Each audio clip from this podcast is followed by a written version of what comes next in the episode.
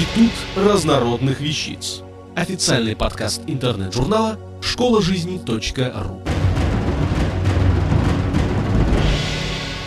Марина Горькавая. Луковый суп. Как готовят его в Париже? Сегодня на обед будет знаменитый французский луковый суп, торжественно объявила я своим домочадцам. Сын, оторвав глазенки от телевизора, вежливо попросил «Мам, а можно я не буду его есть?» Дочь, даже не оторвав носа от монитора, безапелляционно заявила, что она не станет кушать эту гадость. И только муж, поддерживающий меня во всех авантюрах, тихо поинтересовался «А что будет на второе?» Энтузиазма у меня поубавилось, мне стало грустно, и я поняла, что лукового супа на обед не будет. Но я не рассталась с мыслью отведать любимое кушанье французских грузчиков и королей.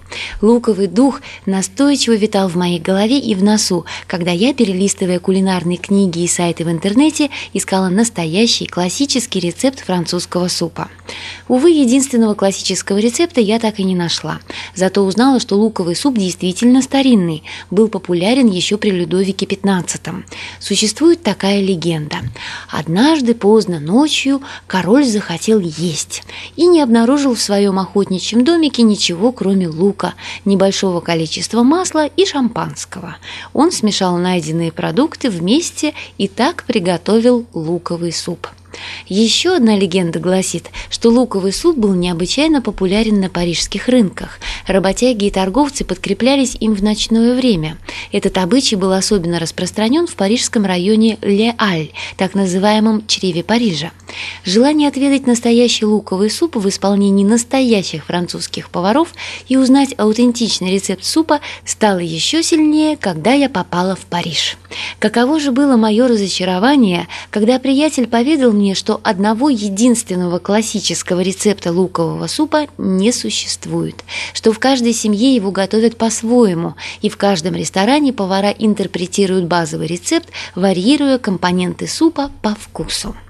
Но есть все же в рецепте лукового супа один неизменный ингредиент. Успокоил меня французский приятель.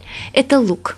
Без него супа не сварить, даю клятву, пошутил он. Только и лук годится не всякий. Есть особо сладкие сорта, которые при тушении карамелизируются и дают лучший вкус. А на каком масле жарить лук? Можно смешивать оливковое со сливочным или брать только оливковое или только сливочное. Тут дело вкуса. А нужно ли добавлять шампанское? Можно добавлять вино для кислинки, белое или красное, все равно. Еще для пряного аромата в суп кладут тимьян или розмарин.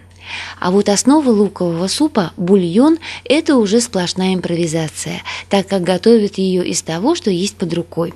Есть мясо – готовьте мясной бульон. Не любите говядины – варите курицу. А если вы вегетарианствуете, то готовьте бульон на овощах или кидайте лук прямо в воду.